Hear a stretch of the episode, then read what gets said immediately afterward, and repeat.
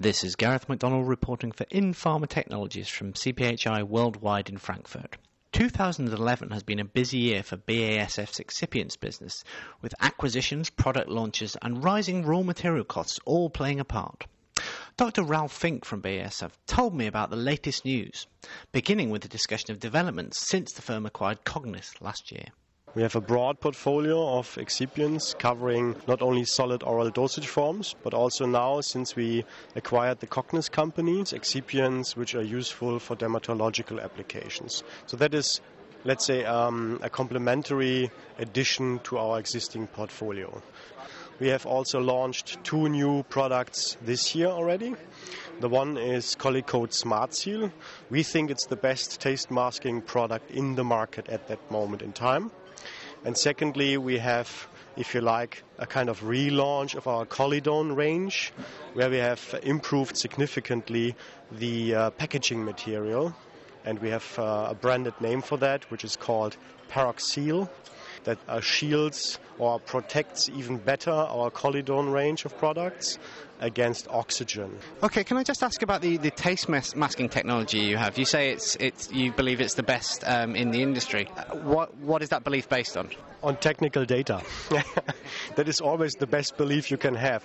And not only that, but also you may, you may have seen our recent press release on that together with a very well known company in the market named Colorcon and Colorcon is is our partner with that on that product.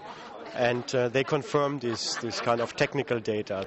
Okay, so th- there's obviously the collaboration with Colorcon. Um, how um, competitive is the excipient sector at the moment? Obviously, we're at CPHI and there's a number of companies displaying their products. But how competitive does BASF find it? We think very much so. Uh, but I like to talk more about what kind of value we bring to our customers, right? Because competitiveness is, is in the eye of the customer at the end of the day.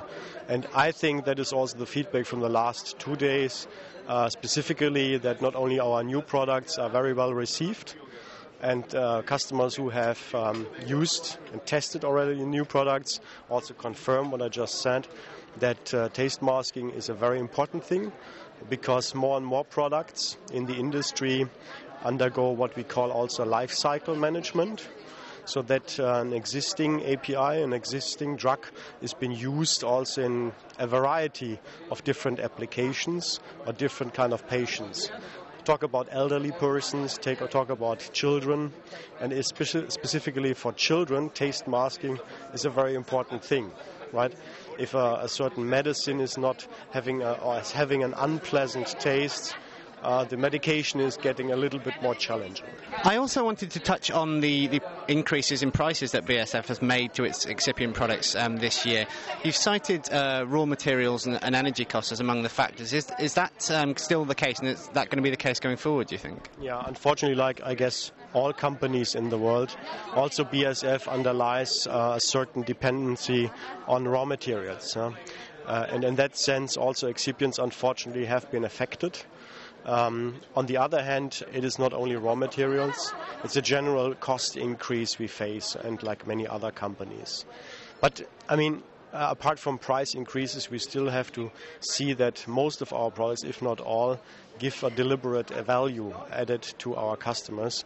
Um, specifically, if we talk again about coatings, for example, uh, our Kollicoat coating range of products is uh, is known already in the market for having compared to other products in the market a 30% lower energy consumption because the speed of production you can achieve with those kind of products is simply 30 to 40% faster. And that means, on the one hand, uh, lower energy cost because the, the, machine you operate is just a significantly shorter period of time. Secondly, the capacity utilization of that piece of equipment uh, is significantly higher, namely 30 to 40 percent, because you need less time.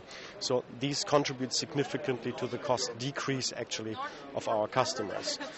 So what I'm trying to say is you cannot always compare uh, cost per kg.